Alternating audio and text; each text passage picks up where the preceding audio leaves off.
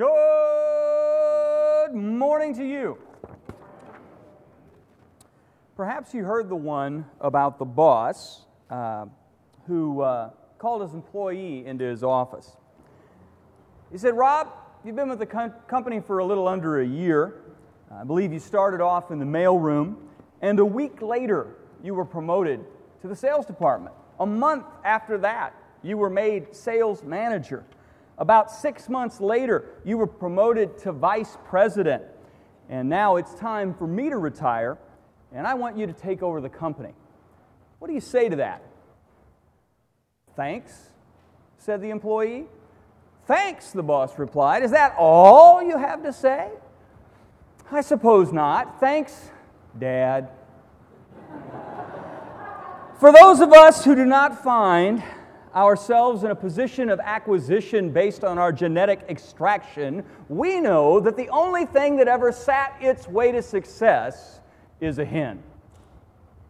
Now, we are in the book of Nehemiah. Nehemiah was a man who could get things done, he was a man who could move others to accomplish the seemingly impossible.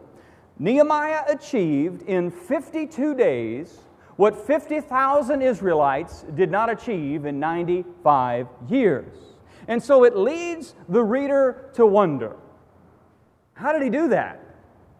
How did he do that? Now, over these past three Sundays, we have been discussing the hows of Nehemiah's amazing kingdom accomplishments. So I'd like for you to turn with me in the Word of God to Nehemiah 2 9. Nehemiah is in the Old Testament. Nehemiah 2 9, if you don't have a copy of Scripture with you, you can grab one of ours. In the Blue Pew Bible, it's page 504. 504, Nehemiah 2 9. As we turn in the Word of the Lord, let's turn to the Lord of that Word and ask Him to bless our time in His text today.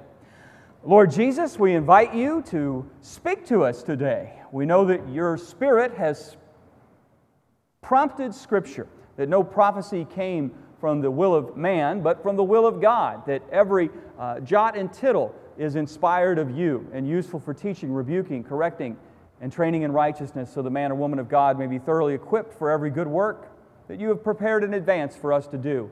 And so, Lord, as we look at the subject of being a kingdom accomplisher, as we go back to the Old Testament in texts that may not be very familiar, my suspicion is that Nehemiah 3, full of hard to pronounce Hebrew names, is not one of those places that we have a lot of understanding of. So I pray that today you'd blow out the cobwebs and you'd fill us up with your truth, and that we would be a people who accomplish things for your kingdom and for your glory. We pray this in Jesus' name. Amen. So I'm going to read to you Nehemiah 2 9 up to chapter 3, and then I'll be taking sections of chapter 3. Chapter 3 is one of those sections that has all those hard to pronounce tongue twister names, and I think we'll get pretty lost if we get pretty deep. But let's start in 2 9. And then I came to the governors of the province beyond the river, and I gave them the king's letters. And now the king had sent with me officers of the army and horsemen. But when Sanballat the Horonite and Tobiah the Ammonite servant heard this, it displeased them greatly that someone had come to seek the welfare of the people of Israel. So I went to Jerusalem, and I was there three days. And then I arose in the night, I and a few men with me, and I told no one what my God had put in my heart to do. For there was no animal with me but the one on which I rode, and I went out by night in the valley gate to the dragon spring, to the dung gate, and I inspected the walls of Jerusalem that were broken down, and its gates that had been destroyed by fire. And then I went to the fountain gate and to the king's pool, but there was no room for the animal that was under me to pass. So I went up in the night by the valley, and I inspected the wall, and I turned back and entered by the valley gate, and so I returned. And the officials did not know where I had gone or what I was doing, and I had not yet told the Jews, the priests, the nobles, the officials, and the rest who were to do the work. Then I said to them, You see the trouble we're in, how Jerusalem lies in ruins with its gates burned. Come, let us build the walls of Jerusalem that we may no longer suffer derision. And I told them of the hand of my God that had been upon me for good, and also of the words of the king that had spoken to me. And they said, Let's rise up and build. And so they strengthened their hands for the good work. But when Sanballat the Horonite and Tobiah the Ammonite servant and Geshem the Arab heard of it, they jeered at us and despised us and said, What is this thing that you are doing? Are you rebelling against the king? And then I replied to them, The God of heaven will make us prosper. But we, his servants, will arise and build, but you have no portion or right or claim in Jerusalem. That's where we've been the last two weeks. Now we get to where we are today. Chapter 3. Then Eliashib, the high priest, rose up with his brothers, the priests, and they built the sheep gate. They consecrated it and set its doors. And they consecrated it as far as the tower of the 100 and as far as the tower of Hanel. And next to them, the men of Jericho built. And next to them, Zaccur, the son of Imri, built. And then the sons of Hassenaah built the fish gate. And they laid its beams and set its doors and its bolts and its bars. And next to them, Meremoth, the son of Uriah, and the son of Hakaz repaired. And next to them, uh, Meshullam, the son of Berechiah, the, the son of uh, Meshezabel, repaired. And next to them, Zadok, the son of Baana. And it's going to go like this for 32 verses. Names you can't pronounce, people you don't know, things are going to get built. It's going to go gate by gate by gate by gate. There's going to be 10 gates. It's going to go counterclockwise around the city, starting at the sheep gate and coming back to the sheep gate. And so let's get to the sheep gate. Let's go to verse 32 and between the upper chamber and the corner and the sheep gate. Starts in the sheep gate, ends in the sheep gate. The goldsmiths and the merchants repaired. And we're going to mine chapter 3 a bit today. But before we do, if you haven't been with us, uh, there's bad preaching available online. You can follow along at home. Uh, you've got a, an outline here, and you're going to see uh, where we've been the past few weeks. In the last few weeks, we saw that kingdom accomplishers are willing to work under official sanction. Nehemiah had the backing of God and the backing of the Persian king. Kingdom accomplishers understand there'll be multiple layers of opposition. There's Sanballat the Horonite, there's Geshem the Arab, and there's Tobiah the Toady, and they're always causing problems all through our story. Number three, there's kingdom accomplishers understand the need to work for discre- with discretion. When Nehemiah showed up, he went out quietly with just a handful of people. He went out at night so no one would know what he's doing to survey the scene. Number four, kingdom accomplishers start with investigation. Why was he going out at night? He wanted to see firsthand what really needed to be done. And so he did that at night in a clandestine manner, and he got intimately acquainted with the scope of the problem. Number five, kingdom accomplishers possess a clear sense of mission. He knew exactly what God had sent him there to do, and that was to build the wall. And he was not going to go until he had finished what God had sent him to do. And number six, kingdom accomplishers effectively communicate and inculcate that mission among God's people. He said, Look, this is what the hand of my God has put upon me to do. Now let us rise and build. And when the people of God heard that, that God was in it, they did what they hadn't done in 95 years. And they began to build a wall. All right. So all of our previous principles came from the back half of Nehemiah 2 verses 9 through the end of the chapter. But today's principles, principles 7, 8, and 9, well, they all are going to come from Nehemiah 3. Those verses that if you're reading through the Bible, you probably got to and you sort of glazed over as you got stuck in those hard to pronounce names. But there's a lot of important truth in Nehemiah chapter 3. And the first truth I want you to see today is that kingdom accomplishers integrate effective organization. Kingdom accomplishers integrate effective organization. Now, as soon as I say the word organization, some people think that's kind of a dirty word. It's a bad word. It's a scary word. It's an anti spiritual word. Uh, when some folks think of organization, they think of institutionalism.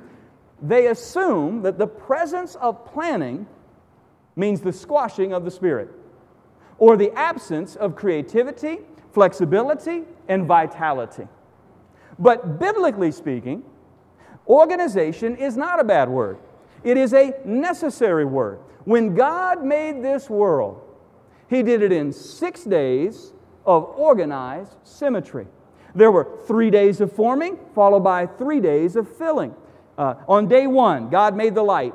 And three days later, He made light bearers the sun, the moon, and the stars, didn't He? Uh, on day two, God separated the waters from the sky. And then three days later, he, he filled those waters with fish and filled the sky with fowl, didn't he? Uh, on day three, God separated the waters from the land. And three days later, he filled the land with animals and ultimately Adam and Eve. God is a God who does all things decently and in order. And so it's no surprise in God's Word, when we get to the New Testament, in God's house, what does God expect from us? that we ought to do all things decently and in order. Okay, that means there must be some kind of thoughtful organization. not simply a gaggle of rabble thrown together whenever, however, and by whomever we feel like, right? It's pretty hard to do things decently in order if everything's in chaos and haphazard. You see the dichotomy, right? Okay, so Nehemiah was called of God to a monumental task. He had to rebuild over two and a half miles of wall. Now, those walls were eight feet thick and they were 40 feet high. That's a back-breaking bundle of boulders to shoulder. And yet, he got it done in 52 days. Nehemiah, the kingdom accomplisher, got the people of God on track. And then he got the mission of God on target. And one piece of that process, like it or not, believe it or not, it's right there, is that kingdom accomplishers integrate effective organization. Do you know how to eat an elephant? Get some friends here from Zimbabwe. You know the answer to this. One bite at a time, correct? That's how you eat an elephant. That's literally how they ate elephants in Africa. Nehemiah, the kingdom accomplisher, broke this mammoth job into workable pieces, moving counterclockwise around the city as he did it. He used the 10 great gates already in place, the ones that were supposed to be there at least, but were now missing. And he used those 10 great gates as markers and then he assigned logical leaders over various sections. This was all done to the glory of God, and it was all done to the common good, and it all required organization. Verse 1 says that he starts at the sheep gate. And then verse 3 says he moves to the fish gate. And if you walk all the way down the 32 verses, you're going to see sheep gate, fish gate, gate of Yeshana, the valley gate, the dung gate, the fountain gate, the water gate, the horse gate, the east gate, the muster gate, until counterclockwise you come all the way back around. Verse 32, you're back at the sheep gate. Do you see how Nehemiah took this colossal project and he began to break it into manageable sections? Gate by gate, important task, important point, section by section by section. You see, kingdom accomplishers can see the big picture and then they break it down into bite sized bits and they begin to parcel it out to those God would have do it. So, where do you start with a staggering project that involves the whole community turning ruins into walls, turning chaos into order? And the answer is he started at the sheep gate. Now, that's the section nearest to the temple itself, nearest to the heart of God, if you will, in the city of God. It was the gate from which the sacrificial animals would enter. And, friends, the starting place in any work of God is always that which is the most essential. And do you know where that always is? That which is most soteriological, most connected to the business of salvation. Good leaders know that the main thing is to keep the main thing the main thing. Why don't we say that together? I know how much you enjoy verbal participation. The main thing is to keep the main thing the main thing. Do you know this church can do 10,000 good things and miss the best? And many churches do. The main thing is to keep the main thing the main thing. And so Nehemiah naturally chose to begin the work of God closest to the temple, closest to the heart of God, closest to the work of God that is soteriological. Now, friends, I don't know if you've ever thought about this, but if you're on the Titanic, it doesn't do much good to paint the ship, does it? It, you got to get the ship seaworthy. You got to get the engines that are seized to begin firing. You got to put coal back in her soul that's grown cold. You need to point the wheelhouse to wherever you're supposed to be heading, or that ship will languish in stagnation. And so Nehemiah started with the area most essential to the primary work of the Lord, the business of salvation. He started where the sacrificial animals would enter the temple. And when he uh, proceeded, he, he then moved methodically, section by section by section, and he used each great gate as a natural division of labor. The people could see, we got to get from here to there. This is your section from this big spot to that big spot. They knew they could see, they could understand these divisions. And as he circumnavigated the holy city, the, the, the, entire city would be brought up almost simultaneously because different people would be working on different sections to achieve a united goal. That's organization. It's organization. Now, that first section was selected not only because it was soteriologically significant, but also because it was probably the most critical to the defense of the holy city. Nehemiah says, Then Eliashib, the high priest, rose up with his brothers the priests. This is Nehemiah 3 1. And they built the sheep gate. Now listen on. They consecrated it, they set its doors, and they consecrated it as far as how far? As far as the tower of the hundred. Ah, and as far as the tower of Hanel. Those towers mattered because without them, the city's defenses would lie in tatter. Now, we don't live in Jerusalem, so we don't see this, but if you were to go to Jerusalem, you're going to see very quickly that the north side of Jerusalem has the poorest natural defenses. It, it, opens up to the central Benjamin Plateau, and that is where enemy armies would gather before they would attack. And so that section of the wall needed special fortification and towers for soldiers to fight from. Now, the rest of Jerusalem has a formidable natural topographic defensive advantage, but the north is vulnerable. And so a sturdy rebuilding of those two towers was absolutely essential to this task. Now, friends, it's one thing to divide a project into pieces, okay? There's 10 sections. That gets it all on paper. Everybody can understand, okay, that's how we get there. But it's another thing to get it accomplished with people, isn't it? Hmm. You see, anyone with eyes to see and a pen can scope out a project, can sketch out a plan to attack a big deal situation. But the really hard thing in ministry is to transition from organization to delegation. For it is in delegation that the work of God most often falters. It's not that we don't have a plan, although some places don't, but they don't delegate and nobody does it so nothing ever happens. The difference between a kingdom dreamer, he has a plan, and a kingdom accomplisher is that the kingdom accomplisher unites the people of God into service for God.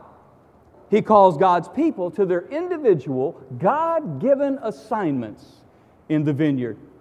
Kingdom accomplishers don't do it all. They can't do it all. They empower others to do the work of the ministry. They equip others to use their own gifts to the glory of God as the Spirit so leads. If you want to think of it this way, uh, kingdom accomplishers conspire to inspire, so that by God's grace, via God's Spirit, the dry bones are transformed from an idle gaggle to an army of God. Have you seen that in Scripture? Yeah. So, according to Scripture, what does the Bible say the pastor is? He's not the CEO of Church Inc. He's not the most charismatic person in the building. He's not the, the finest sounding honey talker. No, he is an equiper. That's what you ought to think of your pastor as, according to Scripture. Because effective pastors mobilize and motivate. The Bible says we're to equip the saints to do the work of the ministry. What's my job? My job is not primarily to do all the work. My job is to do my work. And, and my work is to feed, lead, guard, guide, and protect you to equip you so that you do your work. And if we all do our work, guess what gets done? God's work. And there's no breaches anywhere in the wall. Which brings us to point eight today. My job here today, my job according to Scripture, it, is to motivate you, to, to encourage you, to wash you in the Word, to get you in step with the Spirit, to have you use your gifts to the glory of God, so that every single one of us is an on mission Christian. If we're that kind of church, whoa, there's nothing that God can't do through this church. So we come to point eight today. Point eight is this Kingdom accomplishers integrate effective delegation. They integrate effective delegation.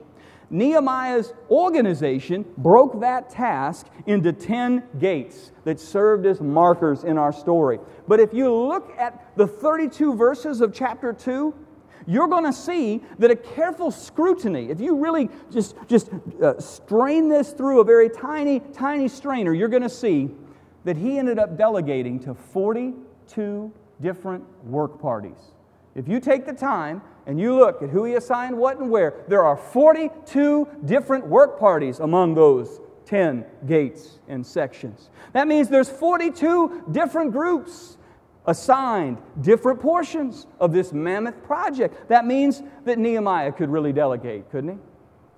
He had 42 subcommittees he had to ex officio. Uh, he, he had 42 leaders that he needed to coordinate their efforts with. He had 42 strong voices he needed to get to sing together to make a choir for Jesus. Do you get the idea? Yeah.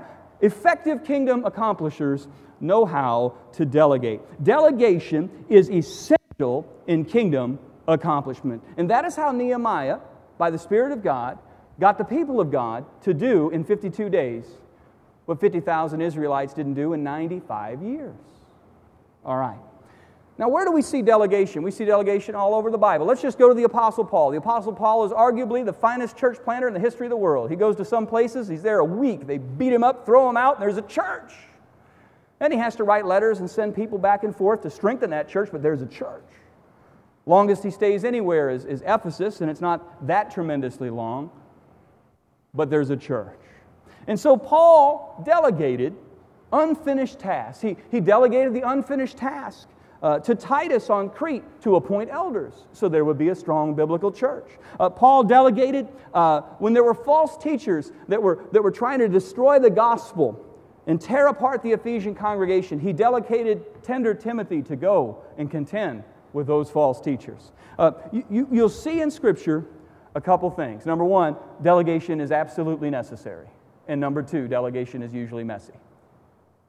Delegation is usually messy. Not every delegated person is going to excel the first time through. Did you know that? Hmm. You and I often learn best, often learn most, often learn in a way we never forget by messing it up, by failure. We learn some lessons we can only learn by, by failing.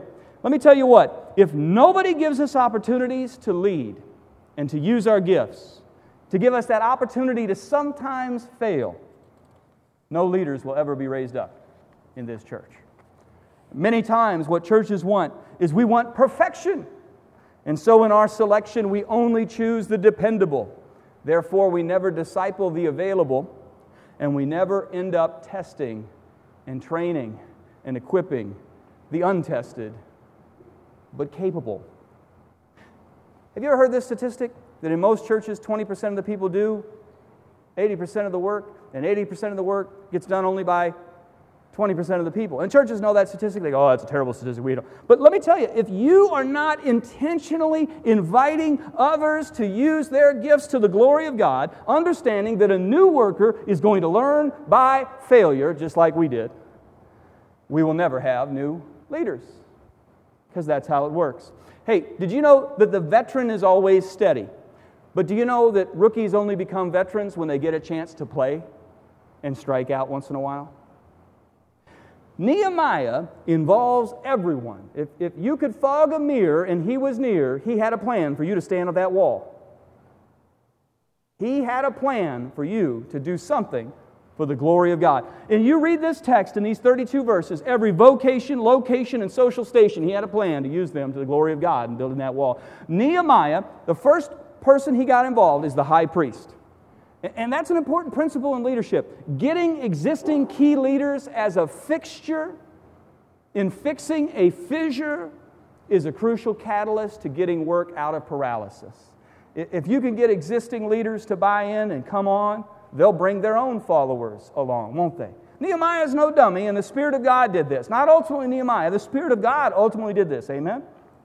And the Spirit of God understood that you need to do certain principles, or you probably won't get very far in getting that wall built up. And so Nehemiah got the high priest involved. Look at chapter 3 and verse 1, our first verse of our focus today.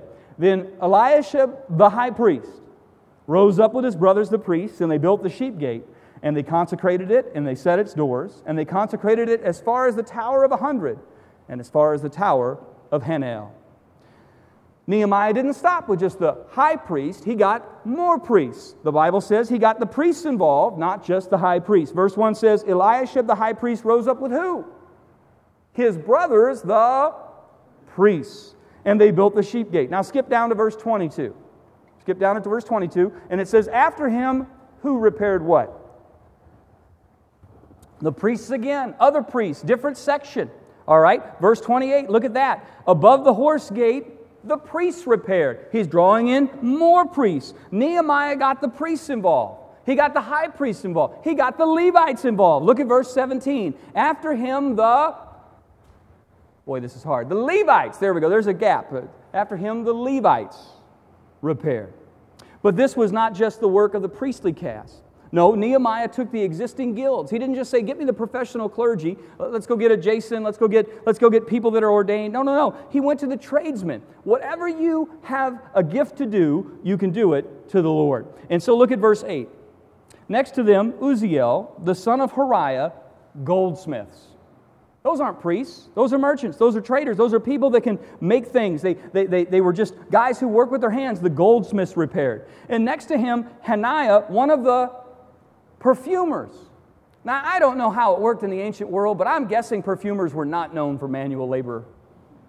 Like, I don't know exactly, I don't have a window in there, but if I had to make a guess, the goldsmiths lift stuff, they burn stuff, they did, but you know, he's a perfumer, right? You know, like, there he is, building the wall, lifting boulders, shouldering with the others, sweating in the sun. Later, he's going to have a weapon in one hand and he's going to have a trowel in another, defending the city with his very life if he has to. Hmm. Look at verse 32. Between the upper chamber of the corner and the sheep gate, the goldsmiths and the merchants. Again, it's the goldsmiths. This time it's the goldsmiths and the local merchants, the traders, the hawkers, the sellers. Nehemiah took whoever was available and encouraged them to use whatever they had to the glory of God. And Nehemiah also was shrewd. He took existing affinity groups. You know, there are people who already know people and like people, and if you get those people to work together, they get along. Did you know that? Okay. So there were people who were united in their vocation. And he said, You already know how to work together. You do it every day. You do it Monday through Friday. You do it at the workplace. You do it at the perfuming area. You do it at the, at the market stall. So work for the Lord together. There's a natural synergy when you group people by affinity. If you take the union laborers and they use their, their gifts, and the CPAs and they use their gifts, uh, you, you, you can get a lot done for the kingdom of God. 1 Corinthians 12, starting at verse 14, reminds us the body does not consist of one member, but of many. If the whole body were an eye, where would the sense of hearing be? If the whole body were an ear, where would the sense of smell be? But as it is, God has arranged the members of the body, each one of them, as He chose. The eye cannot say to the hand, I have no need of you. Nor can the head say to the feet, I have no need of you. God is dispersing in this body different passions, different vocations, different, all kinds of differences, so that we can be enriched when we work together not so that we can stratify and not work together. The people of God came together because the leader of God's people brought them together not just by vocation, but also by location. Look at this. Look at verse 10. Next to them, Jedediah, the son of Harum, Mamph. Uh, that's another one that the, they don't name the, the, the, hipster kids, right? That one's not going to come up. Uh, I can't even say it. Next to him, Jedediah, the son of someone hard to pronounce, repaired opposite what? his own house. Nehemiah had people repair, if they lived next to the wall, why don't you repair the section of the wall next to your house? He does it a lot. Skip down to verse 23. And then Benjamin and Hashub repaired opposite their house. And after them, Azariah, the son of uh, Maaseiah, the son of Ananiah, repaired beside his own house. We see the same thing in verse 28.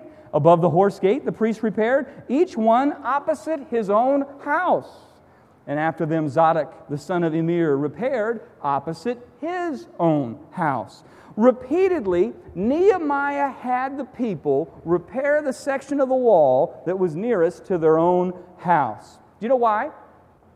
Because if the city was ever attacked, the people who lived right next to a section of the wall would have the most skin in the game that that part of the wall wouldn't fall. Amen? Like he understood human nature. Nehemiah wisely took people's personal passion. I have a passion to make sure that part of the wall is done. So you know what he didn't say? Yeah, go work over there. He said, Oh, you're passionate about this part of the kingdom of God? Let's move you into your area of passion. And let's take that passion and fan it into flame for the glory of God. You know, one of our saints here in this church, I don't know if you know Norma Millicent, but she's had a lot of, uh, of loss in her life. Unfortunately, she's buried a lot of people close to her. And this put a burden on her heart to share Christ to the grieving community. And so she, she came to the leadership of this church, and the leadership empowered her to start Grief Share. And now we have several of you coming alongside Norma every other Wednesday, and God is sending people from the community who are hurting, most of whom don't know Jesus, and they're getting multiple weeks of how do I deal with my grief and finding hope through Jesus Christ because Norma had a passion and she wanted to take her pain with the comfort in which she received comfort, she would then comfort others. If that sounds vaguely biblical, it's because it is. Some of you have a passion. You have a passion for children. Great, serve with our children. Well, I like children, but I like them only under two. When they can talk back, you can have them back. Fine, work in the nursery. Some of you love teenagers. Some of you are so strange you love middle schoolers. It's okay. I don't know what you're passionate about. Well, I'm not, give me a kid, it might die, but give me a hammer and I can make something straight. Good. We got broken stuff here. The, the point is, it doesn't matter if your gifting and your passion is computers, if your gifting and passion is missions, if your gifting and passion is, there's going to be a way, if we pray, for God to put you on the wall to do what we could never do if you weren't here. Because He's put you here and He has a plan for you here.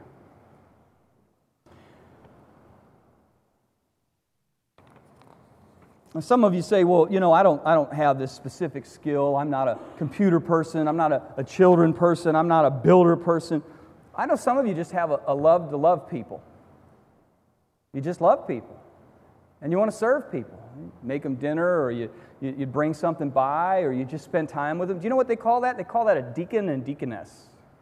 It's one of the most important offices in Scripture. Don't, don't let Satan tell you, well, I don't have a special skill. If you can sit with someone and show the love of Christ, Talk to us. Maybe you should be helping in that capacity some way here at Calvary. God is building a team. Don't leave your talents untapped, or the work of God will languish while we wait for someone else to do what God has already sovereignly placed us here to do. Now, the delegation by location wasn't just, oh, you live next to the wall, you should repair it. There were people who didn't live anywhere near the wall. They didn't live in the holy city, they lived way away, but they were part of the people of God. And every part of the people of God need to be involved in the work of God so God gets the glory. So, so Nehemiah uh, goes to people that live far away. He goes to the men of Jericho in our passage, the men of Tekoa, the men of Mizpah, the men of Gibeon, and he encourages them to join in, and they all take a section of the wall together by location. That's interesting, isn't it? Because those people knew each other. They'd been back for 95 years. That means there were a couple, three generations that had grown up in Tekoa and Mizpah, and they went to, you know, their kids went to school together and they played on the playground together. And, and, and Nehemiah said, You know what? You guys already know each other. You already grew up together. Come and work together for Jesus. Did you know there's nothing unholy about working alongside your buddy for Jesus? Sometimes the best way to get along is to work with those to whom you already get along. it's nothing unchristian about saying, you know what, we really get along. How do we work together to build the kingdom of God? There may even be situations where you love Jesus and they love Jesus, and you guys are just like oil and water. Maybe you should work on that section of the wall and they work on that section of the wall. Maybe you should non acrimoniously move to different sections. But don't give up working. As some saints go, well, you know, this guy drives me crazy, so I'm not going to work on the wall. No, just work on a different section of the wall. Now, this unity and diversity not only uh, emphasized a vocation and location, it's going to cut across social station. If you look at uh, uh, several rulers in our story get involved, look at verse 12. Next to him, uh, the son of uh, Hallohesh, ruler of the Has district of Jerusalem, repaired, he and his daughter. So, so here's a man who had authority. And he didn't say, Well, I have authority, I have nobility, I have, I have a fine suit, I'm not going to build the wall. No, he was there even though he was a man of authority. We see the same thing in verse 14. Uh, Malchijah, the son of, uh, of Rechab, ruler of the district of Beth Hakarim, repaired the dung gate. Now think about that for a second. Here's a guy who's in charge of stuff, and they say, Okay, somebody's got to repair the dung gate. And do you know who did it? A guy who was above doing that. Right there. Who repaired the dung gate? The ruler of a district repaired the least noble sounding gate.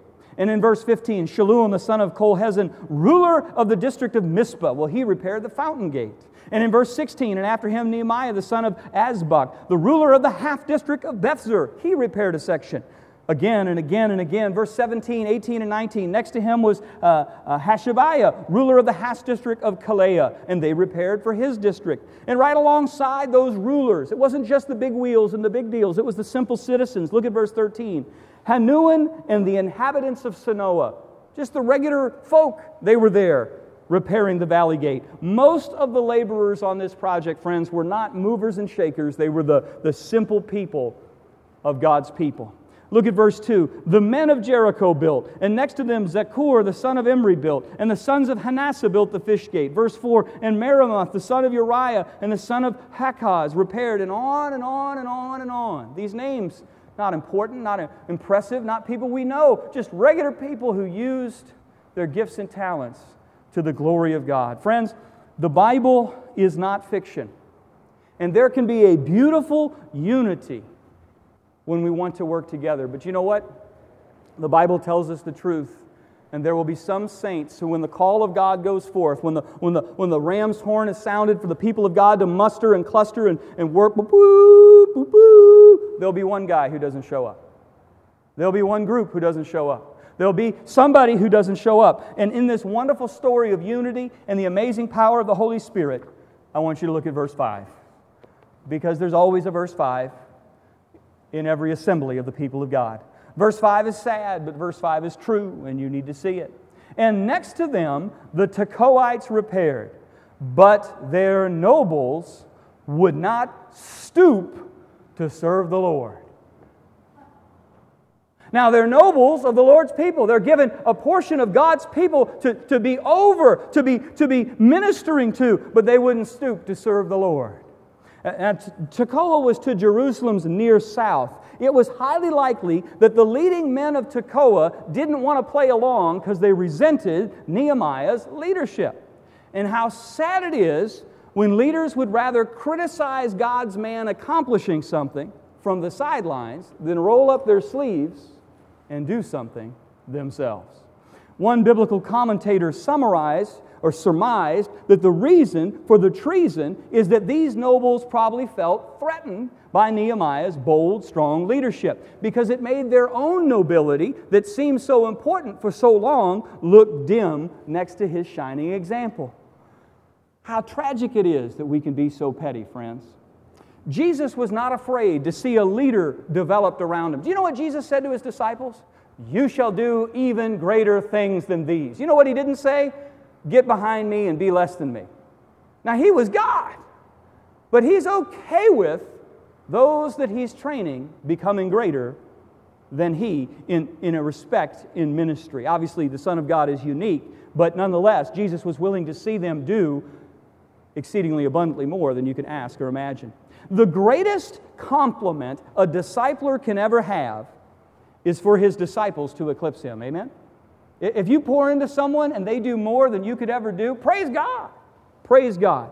I want you to ask a man named Barnabas in the New Testament. Barnabas, uh, which isn't his real name, uh, but it means son of encouragement. So he would see someone and he would see potential. And there was a guy who used to murder Christians. What was his name?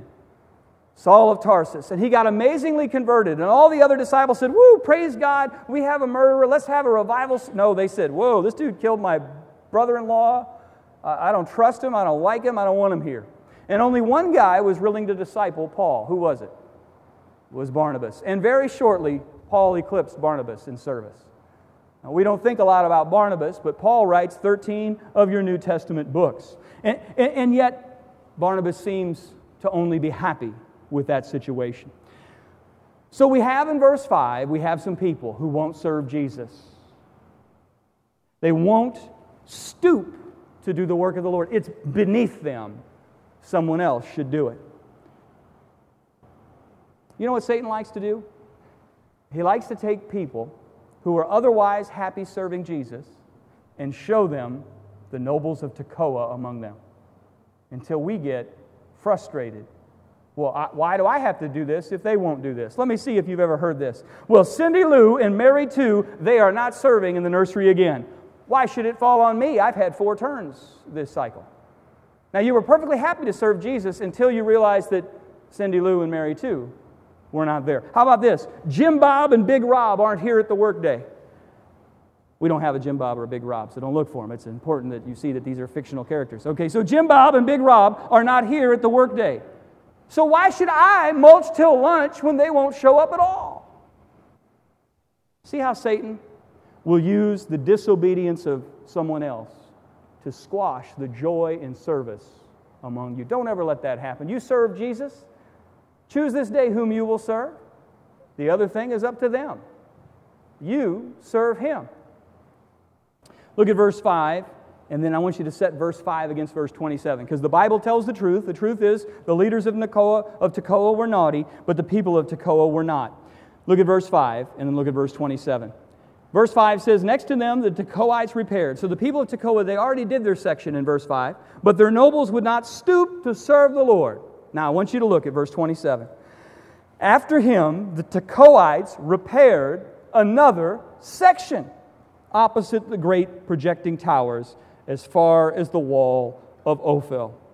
The men of Tekoa, the normal citizens, they didn't just do one section, but they said, Give us more work. Uh, their nobles were ignoble, but the people were eager to serve the Lord. And that brings us to another reality when it comes to delegation. Like it or not, some can be asked more of some than others. There are people that will do more for Jesus than other people. That's just a rule in leadership that you make this call, you invite everyone to serve Jesus with all their heart and all their mind and all their soul and all their strength. And some people are going to do that to a point where you almost have to pull them back and tell them there's got to be Sabbath rest, and there's others that you're going to wonder when are they ever going to muster. There's nothing new under the sun. It was true in Nehemiah's day. It's true today. It'll be true until Jesus returns one day. Look at verse 13. Hanun and the inhabitants of Zanoah repaired the valley gate they rebuilt it, they set its doors, its bolts, its bars, and then they did what? They repaired a thousand cubits of the wall. So, so you had the, the simple citizens of Tekoa. The ignoble nobles wouldn't do their job, and the simple citizens of Tekoa in verse 5 and verse 27, they do two sections. But there's this other group in verse 13, the inhabitants of Zanoah. They don't live in the city, they don't have skin in the game, they just want to bring glory to Jesus. And it says they repaired a thousand cubits. Now, do you remember how long a cubit is? Probably not. Okay, so a, a thousand cubits is about 1,500 feet. Now remember, this wall is eight feet thick. This wall is 40 feet high, and they're going to do 1,500 feet of wall. That's a massive undertaking. And yet, the inhabitants of Zanoah, who didn't even live in the city, wanted to bring glory to God. That's the largest section mentioned in all of Scripture. Those people built it. You know what? Some saints will carry more water for Jesus than other saints. That's just how it is. Jesus said in the parable of the soils that all true disciples will bear fruit, but then he says it's going to be uneven fruit. Some will bear 30, some will bear 60, some will bear 100 times what has been sown. The citizens of Tekoa were willing to do a double portion, and they took two sections. The inhabitants of Zanoah were willing to do 1,500 feet of the project, the largest portion of the whole wall the Bible mentions.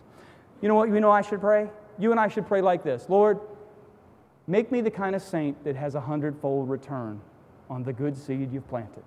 If some of us are 30 and some of us are 60 and some of us are 100, maybe we should be praying that God would put on our hearts to be a hundredfold Christians. Uh, that we would be the kind that put our hand to the plow and we don't look back to distract. Saints who don't seek to do the minimum so that we don't feel guilty, to see what we can get away with, but rather that we would always be zealous for the work of the Lord. Do you know what that's what the New Testament tells us that we should always be zealous for the work of the Lord. But I have a feeling you have a world of flesh and the devil that try and make you feel less than zealous. That gets you to instead of serve with joy, you serve with grumbling. You, you, it's easy to keep score. Well, I'm here, but where are they? Why isn't so? You, the Satan wants to not only get you not doing whatever the wall is, but he wants you to get you to do it where it's not worship. So that even if you're there, you're there out of guilt. You're there because your peers know whether or not you're going to be there. You're not doing it with Jesus on your heart and a song on your lips. One is worship, one is construction. Now, you can serve on any committee in any ministry as worship, or you can serve on any ministry in any committee as busy work for Jesus. Only you get to decide what that is because that's in your heart. What are you doing with your heart? Not just your hands, your heart. Now, all of this brings us to our final point today, point nine on our outlines. Kingdom accomplishers understand that accomplishment takes not just inspiration and organization and even delegation, but it's going to take mutual perspiration. Mutual perspiration. Kingdom accomplishers understand that accomplishment takes not just inspiration and organization and delegation, but friends, it's going to cost us something. It's going to take mutual perspiration. Nehemiah was willing in his own life, he made the arduous task from Susa, the citadel uh, uh, of Persia. He made a multi month overland journey. He left the comforts and security of the palace. He left a great gig where he was number two as the cupbearer to go in the middle of nowhere where things were very unhospitable, where the enemies were waiting the day he landed. Nehemiah was willing to tackle all the roadblocks that those enemies threw at him. There's Sanballat the Horonite and Tobiah the Ammonite and Geshem the Arab, and they're just lopping volley after volley after volley all through our story. Even after the wall is built, you're going to see that Tobiah the toady is still causing intimidation. Nehemiah is willing to work in our story when everybody else was sleeping, wasn't he?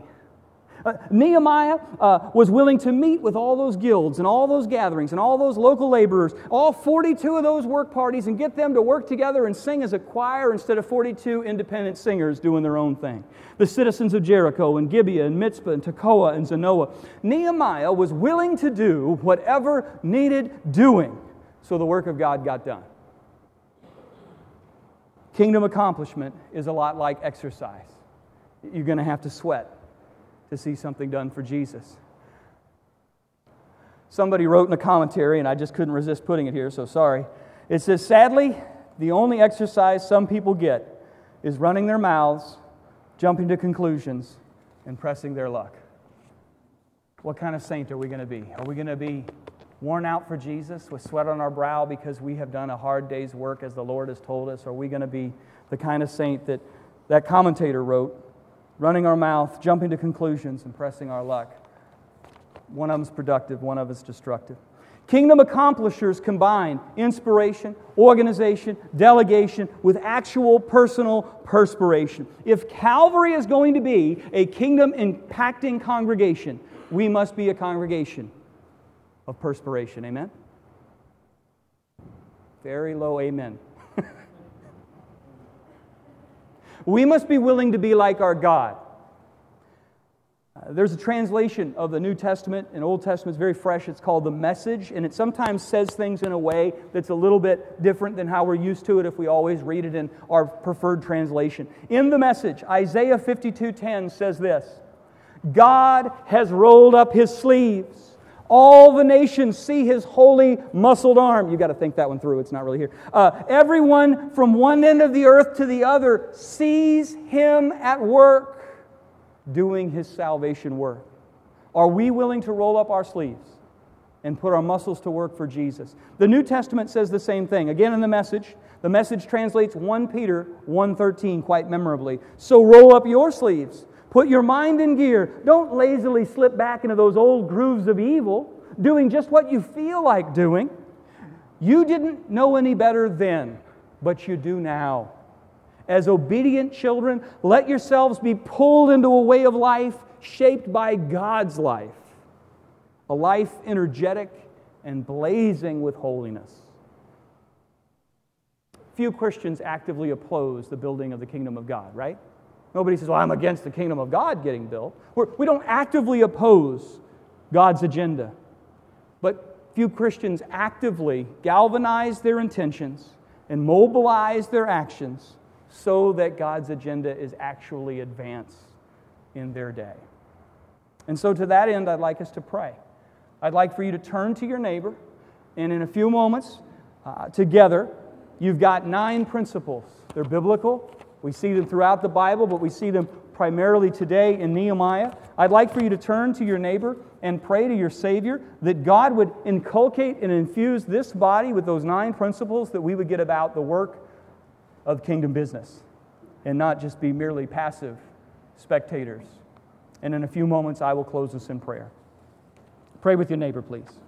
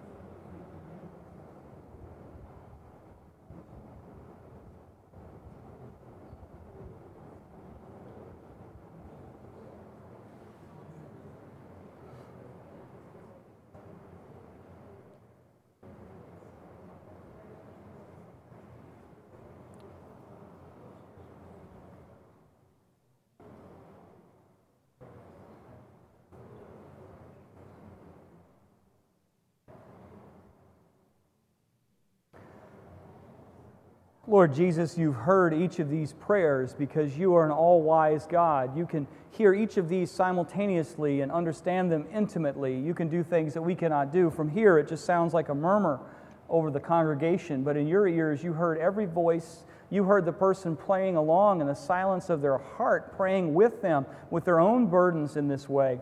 Lord Jesus, you are an amazing God. You're a God who hears and answers prayer. I thank you that you're alive and well in this congregation. And in these few years that I've been with these folks, I've seen so many, so frequently, give so much of themselves tirelessly and, and even when they are beyond fatigue. And yet they continue to serve you with joy. They, they reach out to people, they, they share the gospel, they meet and love on one another. Lord, I'm grateful that, that this just reminds us of the roadmap, that we're not stuck in a ditch, that our ship isn't in a, a, a, a dead in the water, taking on water, aimless, listless, blown about by every wind, but, but that this, this church has tried very intentionally to chart a course to that which is the most soteriological, that which is the most doxological, that which brings you the most praise. Lord, I pray that you would, you would double down in our hearts, Lord, that we would be a congregation of on mission Christians, that, that our life would be uh, nothing, that we would, we would uh, consider the cross, Lord, and, and we would take up our cross and follow you, that we would lift Jesus high, that many might come to him. We pray, Lord, that you would help us to integrate these nine things. Lord, would you, would you help us to not needlessly usurp, but to work under official sanction whenever possible, Lord. Help us to understand there's going to be multiple layers of opposition, that every work of God was always met by all of the hounds of hell, and yet you were able to overcome Goliath and the Red Sea and the Pharaoh seeing red. Lord, we're, we're grateful that, that you tell us that we need to work with discretion, that there are things that are true that perhaps we need to keep only to some who need to know, and not everyone needs to know everything about every situation.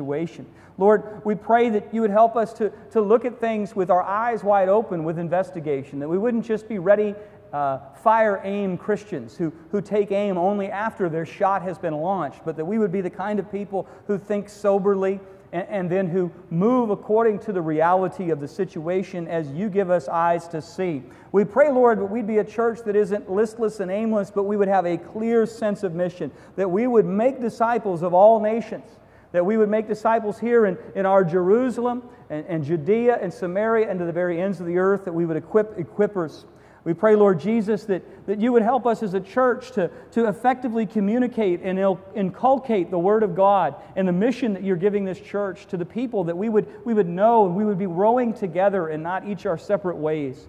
We pray, Lord, that we would integrate effective organization, that we wouldn't make organization be our God, that we wouldn't be a church that's so bureaucratic that, that we don't move in, in line with your spirit. But Lord, help us not to be chaotic, haphazard, reactive, flippant, and aimless. Help us, Lord, to be organized. Help us, Lord, to delegate because you get your work done not through a piece of paper, but through people.